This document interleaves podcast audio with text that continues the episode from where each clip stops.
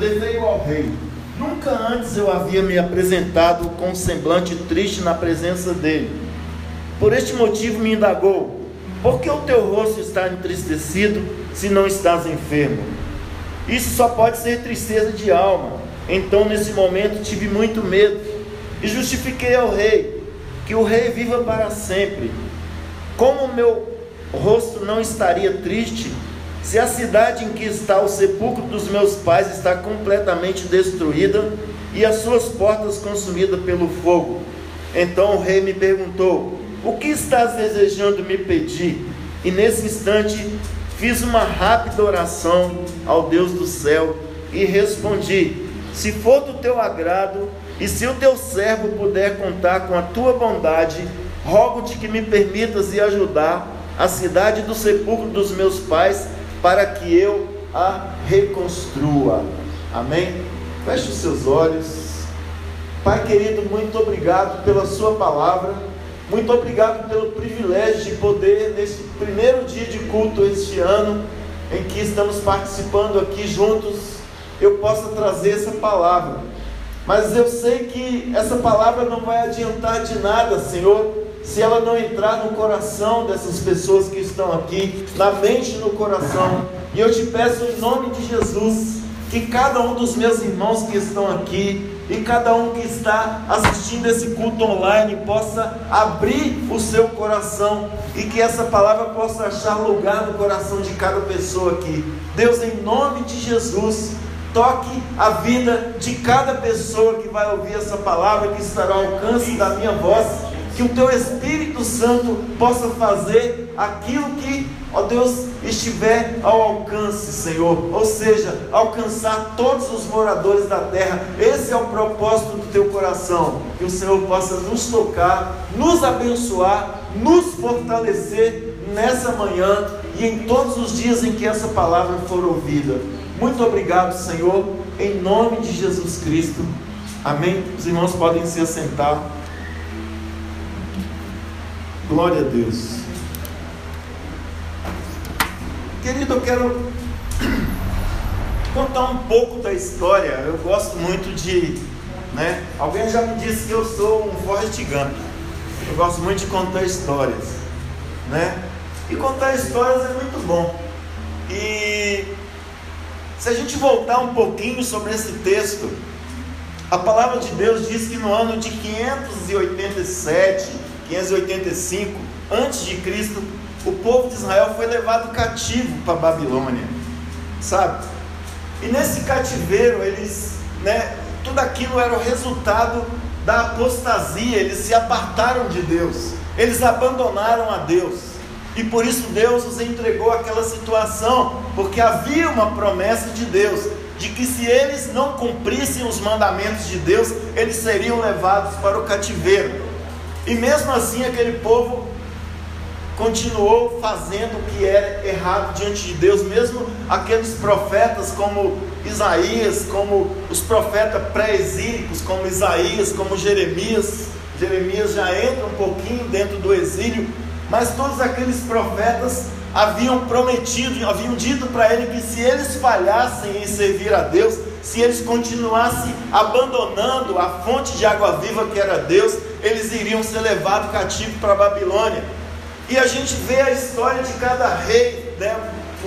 no, primeiro livro de Reis e Segunda Reis, e o livro de Segunda Crônicas, conta sobre cada um daqueles reis, e cada um daquele rei que, daqueles reis que entravam ali, eles abandonavam a Deus, sabe? Você pode observar que no começo do reinado de cada rei, fala assim: e reinou Acasias, em tanto e tanto, e fez o que era mal perante os olhos do Senhor. E reinou o outro rei depois de Acasias, e fez o que era mal diante dos olhos do Senhor.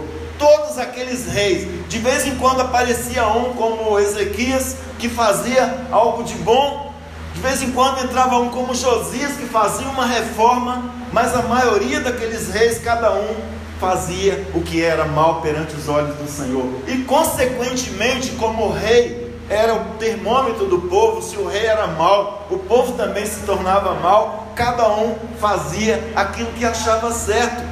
Os reis, alguns reis ali, eles começaram a temer a Deus. No princípio era tudo bom, como um rei que surgiu ali, que ele serviu a Deus durante, durante o tempo que ele viveu sob a tutela de um sacerdote. Enquanto ele viveu sob a tutela daquele sacerdote, ele foi bem. Mas quando ele, o sacerdote morreu, ele abandonou a Deus também e se tornou um dos piores reis. Querido, eu quero te dizer uma coisa: quando algo acontece dessa forma, quando nós abandonamos a Deus, a palavra de Deus diz, e minha esposa costuma citar muito esse versículo. A palavra de Deus diz que o temor do Senhor é o princípio da sabedoria. O temor do Senhor é o princípio da sabedoria. E quando nós não tememos a Deus, as coisas nunca vão bem, nunca vai legal. E cada um daqueles reis fazia o que era errado, até que no ano mais ou menos 587, a Bíblia diz que o rei Nabucodonosor, ele invadiu Judá, cercou, colocou cerco em Jerusalém, e por fim ele acabou dominando aquela cidade e levou o povo cativo para Babilônia. E ali mais de 100 anos, né? Muitos anos se passaram. Na verdade, a, a, promessa do profeta é que aquele cativeiro duraria 70 anos, todos os anos em que eles não fizeram, não, não observaram o ano sabático, porque o, o ano sabático funcionava assim: uma pessoa é, plantava sua colheita, mas no sétimo ano, até no sexto ano, ele plantava a sua colheita, mas quando chegava no sétimo ano, ele tinha que parar, sabe, ele tinha que deixar aquela terra descansar mas eles não faziam isso, eles tinham usura, então eles plantavam no sétimo ano, e por causa daquilo, durante 70 anos, Deus prometeu que eles iam permanecer no cativeiro. E foi isso que aconteceu no ano 587. O povo de Israel, a, a parte de Israel do norte, Galiléia, Samaria, já tinha ido para o cativeiro 100 anos antes, e agora Judá estava indo para o cativeiro. E quando a gente lê aquele Salmo 137, em que o salmista diz assim: as margens, as margens dos rios da Babilônia nos assentamos e choramos, lembrando-nos de Sião. A tristeza quando eles estavam sendo levados para o cativeiro é relatada ali no Salmo 137 ou 138, não lembro bem, mas é um daqueles dois salmos ali. E a tristeza era muito grande. Até que chega no tempo de Neemias, e Neemias, né, a, primeira, a primeira parte dessa restauração aconteceu em Jerusalém, porque a cidade foi reconstruída mais ou menos uns 20 anos antes por Zorobabel, um, governador, um outro governador que foi trazido também da Babilônia, trazido para reconstruir a cidade. E a cidade foi reconstruída, só que os muros foram abandonados, porque houve algumas contendas ali, é relatado isso no livro de Esdras. E quando eles chegam, quando chega o tempo de, de, de Neemias ali, a Bíblia diz que ele recebeu um relato, e esse relato mudou para sempre a sua vida, sabe? A Bíblia diz que Neemias ele era copeiro do rei Ataxerxes, e você pode pensar assim, a ser copeiro do rei não devia ser um trabalho muito bom, não. Pelo contrário, o copeiro ele tinha algumas coisas ali que ele fazia que era muito importante. Ele agradava o rei, sabe? Outras pessoas faziam coisas muito piores, eram escravizados. Neemias servia o copo do rei. E uma das coisas que o, que o, o copeiro fazia, ele experimentava o vinho para que ele não, né, de repente estava envenenado ali, alguém tentou envenenar o rei, e ele tomava, né, aquele vinho. Neemias, a palavra de Deus diz que ele nunca tinha estado triste na presença do rei, e aquele dia ele apareceu triste porque ele recebeu um relato de que a sua cidade, a cidade onde ele tinha nascido, estava totalmente destruída, as portas de Jerusalém estavam queimadas, estava tudo destruído, era, um, era uma situação de caos. E Neemias olhou tudo aquilo ali, trazido pelo um primo dele, um irmão dele, veio e trouxe esse relato. E a Bíblia diz que ele se assentou e chorou por muitos dias. E ele chorou muito porque ele via a situação. Meu querido, eu quero que você analise dessa forma. Nós passamos um ano de 2020 totalmente um mundo, não somente o Brasil, mas o mundo totalmente destruído. Pessoas morreram. Eu creio que você conheceu pessoas que morreram. Muitos de nós conhecemos pessoas que morreram. Conheço pessoas que estão em situação de calamidade, que estão tristes, desanimadas, abatidas. Tem muitas pessoas tristes e a situação de Neemias nessa época era, era essa mesma. Ele olhava para aquilo tudo e via o caos. E a Bíblia diz que ele nunca tinha aparecido na presença do rei para servir o vinho sem um sorriso nos lábios. E o rei olhou para aquilo ali e disse para ele assim: Neemias, que está acontecendo com você? E diz a Bíblia, quando o rei pergunta isso, ele teme, sabe? Porque ele temeu muito, sabe por quê? Porque se alguém aparecesse diante do rei com um semblante triste, ele podia ser morto. Sabe? A Bíblia diz que ele temeu muito, mas antes ele faz uma oração a Deus. Eu quero ler essa oração aqui para você na íntegra. Olha o que, que Neemias faz. Aleluia. A primeira coisa que ele faz quando ele vê que a coisa está feia, o relato que ele havia, que, eles, que havia trazido, era de destruição. Então ele faz uma oração no versículo 5, capítulo 1, e diz assim: E desabafei, ó Deus dos céus, Deus grande e terrível, que cumpres a tua palavra, a tua aliança, e usa de misericórdia para com aqueles que te amam e obedecem os seus mandamentos. Que os teus ouvidos estejam atentos aos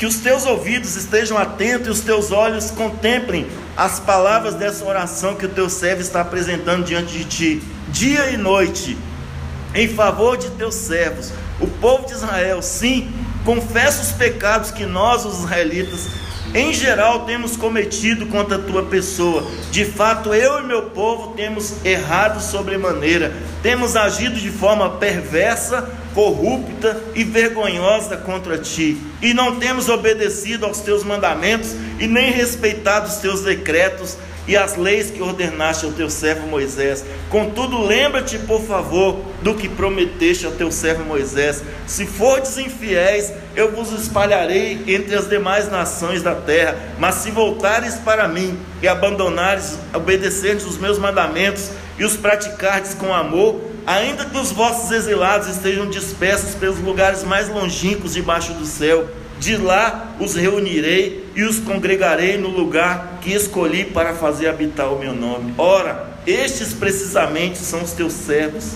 e o teu povo amado, que resgataste com teu grande amor e com o teu braço forte. Ah, Senhor, eu te rogo, deixa teu ouvido alcançar, deixa teu ouvido alcançar o clamor que teu humilde servo atende Atende a oração do teu servo, cujo prazer está em amar e respeitar o teu nome. Faz com que teu servo encontre compaixão nos olhos do homem, a quem levarei o meu pleito, um pleito. Nessa época eu era copeiro degustador de confiança do rei. Vocês observaram a oração de Neemias? Ele faz uma oração como se a culpa toda fosse dele e de todos os israelitas. Meu querido, eu, por que, que eu li essa oração aqui? É porque é o que nós devemos fazer. Nós somos servos de Deus. Nós nos intitulamos Igreja de Deus. E muitas vezes nós não fazemos esse tipo de oração, como se nós mesmos tivéssemos cometido todas as atrocidades que estão acontecendo, toda a destruição que está acontecendo. Sabe, a culpa é da igreja porque nós não temos colocado a nossa vida na presença de Deus. Eu estava conversando com a Varilda essa semana e perguntei para ela assim: será que se toda a igreja, olha só, toda a igreja se reunisse em oração e clamasse a Deus, sabe, se purificasse de todos os seus pecados e clamasse a Deus e dissesse que essa pandemia fosse embora de uma vez por todas, será que isso não aconteceria? Será que isso não aconteceria, irmãos? Mas muitas vezes nós deixamos que as pessoas façam aquilo que nós devemos fazer. Neemias aqui ele se coloca na brecha, ele se coloca em uma posição, ele, ele sabia que a responsabilidade era dele, ele fazia um trabalho importante, ele servia o rei. Mas eu quero te dizer uma coisa, eu não sei qual a sua função no trabalho secular, mas Deus te chama desse trabalho secular que você faz para fazer algo especial para Ele. E sabe o que é esse algo especial? Trazer para as pessoas alento, trazer para as pessoas transformação, é levar para essas pessoas e dizer para elas que há uma esperança, há algo que precisa acontecer, mas a igreja, irmãos, ela precisa sair da sua inércia, sair da sua posição, sabe? Porque eu tenho um salário excelente, está tudo bem comigo, não é assim, querido. Deus tirou é, Neemias de uma posição que ele tinha privilegiada para ele fazer algo especial. Por isso nós comentamos hoje sobre Neemias, por isso o livro de Neemias, né? Neemias é chamado de restaurador, restaurando as bases. A primeira coisa que Neemias faz, ele se arrepende dos seus pecados. Primeiro, ele precisa tomar conhecimento do que estava acontecendo. Você não pode é, agir sem tomar conhecimento daquilo que está acontecendo. Neemias viu que as coisas estavam destruídas e ele ouve a primeira mensagem, ele se intera. O cara vem lá, hoje em dia tem tanta fake news, né? Mas aquele amigo de Jeremias, aquele irmão de Jeremias, ele fala assim: Olha, Jerusalém está destruída, as portas estão queimadas, o povo está em grande miséria. A situação é essa. Neemias, a Bíblia diz que ele se assentou, estupefato. Ele ficou alguns dias parado pensando. Ele não podia deixar aquela coisa continuar do jeito que estava. E ele aparece, ele faz essa oração, se arrependendo dos pecados do povo e do próprio dele, e chega diante do rei.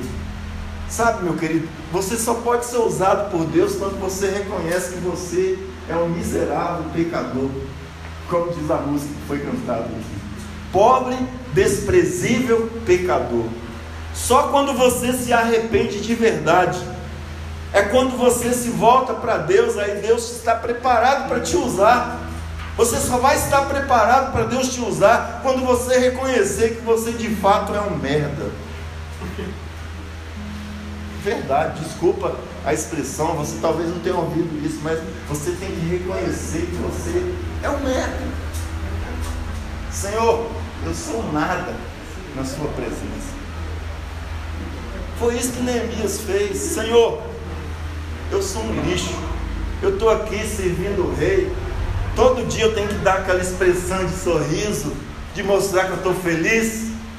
Sabe? Mas o rei disse para ele assim: Olha, o que está acontecendo hoje? Você nunca apareceu aqui desse jeito. Você não está doente, que eu sei. O que está acontecendo? E Neemias diz assim: Olha, como eu posso ficar alegre, sendo que o sepulcro, o lugar onde meus pais nasceram, onde eu nasci, está tudo destruído, sabe? Eu não sei de qual cidade que é o Bruno, não sei se é de Belo Horizonte mesmo. Sim, Belo Horizonte. Suponhamos que você seja lá de Linhares, que é terra da. né? Aí você ouve falar assim: olha, o Rio Doce inundou tudo, destruiu Linhares, está uma merda, uma porcaria. A cidade está uma, né, uma titica. Olha, está precisando de pessoas lá para ajudar. Você se propõe aí, mas o Bruno precisa fazer algo antes. Olha, Senhor, eu sei que eu não sou nada, mas eu quero que o Senhor me use para chegar lá e dizer para essas pessoas, trazer para elas uma palavra de esperança. Foi isso que Neemias fez. Ele colocou-se na presença de Deus. E ele chega diante do rei. E o rei pergunta para ele: O que está acontecendo? Você está doente? Não. Ele chega para o seu patrão e fala com ele assim: Olha, o Júnior chega lá para o João. que é o chefe dele, fala com ele assim, ô João, a coisa está feia, o negócio está feio, sabe? E o João fala assim, ah, mas o que eu posso fazer por você? Ele não pode fazer nada. Mas o rei aqui podia fazer, sabe? Porque a Medo-Persa ela dominava todo o império da época. Sabe? O rei Ataxerxes mandava em tudo, a Medo-Persa dominou a Babilônia e dominou todo mundo, assim, todo mundo, né? Toda aquela parte na época. Então havia um domínio muito grande, então ele podia fazer sim. Ele chega diante do rei e fala assim: Olha, rei, a minha cidade está destruída, meu povo está tá em grande miséria, as portas da minha cidade estão queimadas, como que eu posso estar alegre na sua presença? E o rei fala com ele assim. Mas interessante que Neemias faz uma oração, sabe? É aquele tipo de oração assim rápida. Deus tem misericórdia. Que eu posso falar o que realmente precisa ser dito. A Bíblia diz que Neemias faz uma oração rápida. Né? Você nunca ouviu isso? Tem pessoas que acham que ah, você tem que gastar tempo na presença de Deus. Só que muitas vezes você tem que fazer uma oração rápida. E ele faz uma oração rápida e fala com o rei assim: Olha, o rei fala, fala com ele assim: O que, que eu posso fazer por você, ó rei? Me envia lá na minha terra, que eu quero reconstruir aquela cidade. Interessante, irmãos, é que o rei dá todas as provisões para Neemias ir, voltar a Jerusalém, reconstruir a cidade, e 52 dias depois que Neemias chega na cidade, a cidade está toda reconstruída, os muros. Sabe por quê? Porque a mão do Senhor estava sobre Neemias, apesar de todos os sambalates, os Tobias e os Gesem arábios, né? apareceram ali para tentar dissuadir Neemias da sua construção, ele sabia a função que ele tinha que fazer. Meus amados, nós vivemos em uma cidade em que a partir de amanhã vai estar tudo fechado, mas você pode trazer uma palavra de esperança para essas pessoas. Você pode dizer que há um Deus nos céus Interessante que sempre que Neemias faz uma oração, ele fala assim: Deus, lembra-te de mim. Lembra-te do que eu fiz. Lembra-te que esses caras estão tentando destruir a tua obra. Me usa, Senhor. Lembra-te de mim, parabéns. E ele faz uma oração interessante. Ele fala assim: Senhor, não lhes perdoe os pecados desses caras, não. Porque eles são destruidores. Sambalá, Tobias e Gesem, o Arábio. Não perdoa os pecados desses caras. Mas eu quero te dizer uma coisa, Deus. Diga para as pessoas que Jesus as ama. Diz para as pessoas que o amor de Deus ainda está sendo derramado sobre a vida das pessoas que creem. Abre um sorriso para essas pessoas e diz para elas assim: olha, a única esperança para você é Deus. A pandemia pode ser desfeita daqui um, né, não sei, daqui um mês, daqui dois meses, a vacina surge, né, e entra aí e resolve o problema. Mas eu quero te dizer uma coisa, ainda que a vacina entre e resolva parte do problema, as pessoas continuarão com problemas, porque cada dia as pessoas necessitam de Deus. E a esperança dessas pessoas é você que é cristão. Então Deus te tira da sua situação sabe, de confiança, né, de tranquilidade junto com a sua esposa, com seus filhos, no seu serviço e te coloca para fazer uma obra maior. E essa obra maior é dizer para as pessoas que há esperança para elas. Engraçado que eu fiz questão de frisar algo nessa mensagem. Eu estava lendo e esses fatos de Neemias aconteceram mais ou menos no ano 445, 447 a.C. E quando a gente volta, olha, vai mais um tempo à frente, mais ou menos 445, mais uns 30 anos depois, surge um homem, sabe? Interessante que quando eu leio isso eu fico assim emocionado mesmo, sabe? Porque Jesus ele pregou no lugar mais destruído de Israel. Quando Jesus chegou, não havia esperança nenhuma, não havia expectativa nenhuma. Cada homem que surgia, ele queria apenas buscar os seus próprios interesses. Mas a Bíblia diz que Jesus ele surge, né? O profeta Isaías, eu chamo de evangelista Isaías, ele escreve que é naquela região norte de Israel, confim de Zebulon, terra de Naphtali, foi ali que raiou a luz. Foi ali naquele lugar em que Jesus surge. E ele entra dentro de uma sinagoga dentro, na Galileia. Né? Provavelmente com 30, 30 e poucos anos de idade, ele entra dentro da sinagoga. Eles entregam para ele um rolo. E ele lê naquele rolo assim: O Espírito do Senhor Jeová está sobre mim. Porque o Senhor me ungiu para apregoar libertação aos cativos para pregoar o ano aceitável do Senhor, para dizer para as pessoas a esperança. Jesus lê aquele rolo do livro de Isaías, capítulo 61, que não era dividido em capítulo, ele lê todo esse rolo e entrega a quem era de direito entregar e fala para eles assim: hoje se cumpriu essa profecia.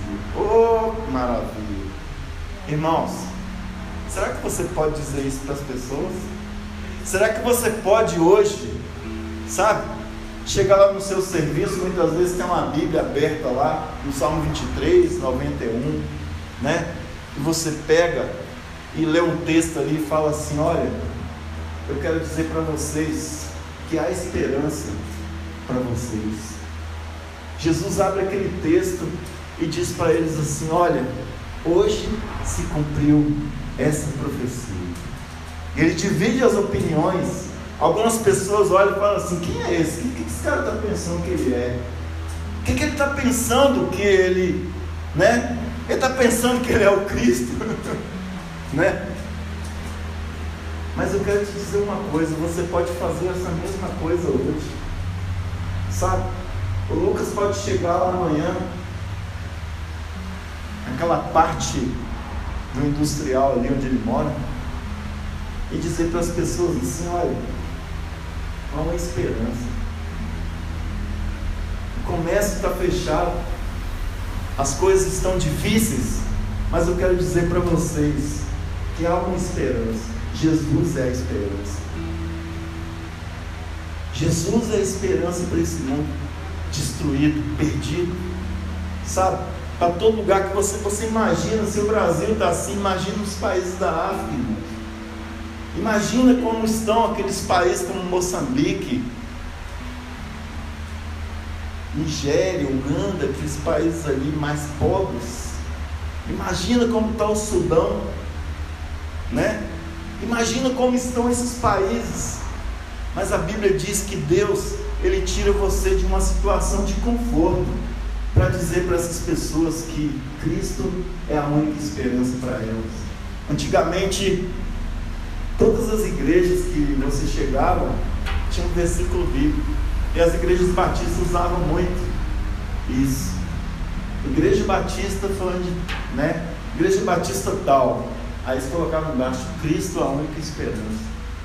Ou, outro colocava, Jesus Cristo é o mesmo ontem e hoje será eternamente. Outro colocava assim, Deus é salvação. Outros pentecostais já colocavam uns nomes mais estranhos, né? Igreja não sei o que, batalha de Jeová, né? Pelos crentes e tal. Cada um colocava o seu nome. Mas eu quero te dizer uma coisa, você pode levar para essas pessoas uma mensagem de esperança. E essa mensagem de esperança é que você vai chegar para elas e dizer que Deus as ama, que há um propósito de Deus para a sua vida. Essa igreja, eu sempre falo para o Júnior que essa igreja é uma igreja que tem um potencial muito grande de crescimento, porque em poucos lugares que eu frequentei, nos meus 30, nem parei até de contar depois dos 30, depois que converti, sabe? 83 para cá, né? O livro é até mais que eu, o nível livro 82. Não, sabe? Né? sabe? Desse, desse tanto tempo que a gente tem de convertido, sabe? Nós podemos levar uma palavra para essas pessoas, nós podemos dizer para elas que Jesus a ama, Sabe? Então eu estava dizendo para o Júnior, voltei um pensamento aqui, sabe? É, essa igreja tem um potencial muito grande, sabe? Porque é formada por pessoas novas, convertidas mesmo, sabe? E tem um potencial de crescimento muito grande. Nós podemos revolucionar essa cidade de Belo Horizonte através da palavra de Deus, sabe? Mas nós devemos lembrar sempre que nós devemos primeiro nos arrepender. Deus, purifica o meu coração. Sabe, eu nunca dei tanto valor para essa expressão de você fazer uma oração penitencial no começo do culto quanto eu dou agora. Sabe? As Assembleias de Deus usavam uma coisa diferente, né, Vanildo? Você chegava lá, os irmãos estavam tudo de joelho, até o pastor aí bater a sinetinha, tinha uma campainha que as pessoas ficavam de pé e aí começava o culto, sabe? Mas eu quero te dizer uma coisa, querido. Coloque-se na presença de Deus, coloque-se na brecha, faça como Neemias fez, sabe? Sai da sua situação de tranquilidade e saiba que existe um mundo perdido, existe um mundo destruído por uma pandemia. E muito antes dessa pandemia já tinha uma destruição nesse mundo que precisava ser restaurada. E ela só vai ser restaurada quando os crentes se levantarem e dizerem assim: Olha, eu estou aqui. Faça como Isaías fez. Você já leu o capítulo 6 de Isaías? Isaías chega ali na presença de Deus, né? E ele observa, ele tem uma visão muito grande de serafins ali, descendo, serafins com seis asas. Eu fico pensando, para que seis asas? Uma, duas só dava para voar, mas os serafins aparecem ali com seis asas, com duas asas, cobrir o rosto, com, né? Com duas voavam e com as outras duas eu nem lembro mais, mas cobrir os seus pés, sabe?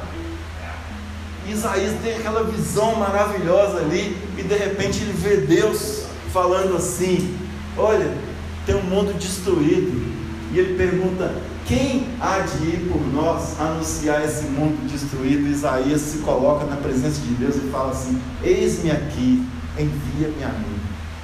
Meu amado, você pode dizer essas palavras hoje: Eis-me aqui, Senhor envia-me a mim. Sabe? Você tem potencial para isso. Sabe? Mas é necessário que você se coloque na presença de Deus. Deixa Deus te usar. Deixa Deus usar você. Mas primeiramente, coloque a sua vida na presença dele. Deixe que o Espírito Santo te conduza. Sabe? E as coisas irão acontecer na sua vida. Amém? Deus te abençoe em nome de Jesus. Não sei se falei tudo que o Júnior me pediu, não. mas, mas foi bom. Deus abençoe a vida de vocês. Mas não pediu nada não, tá irmão? Isso é coisa do livro do meu pai.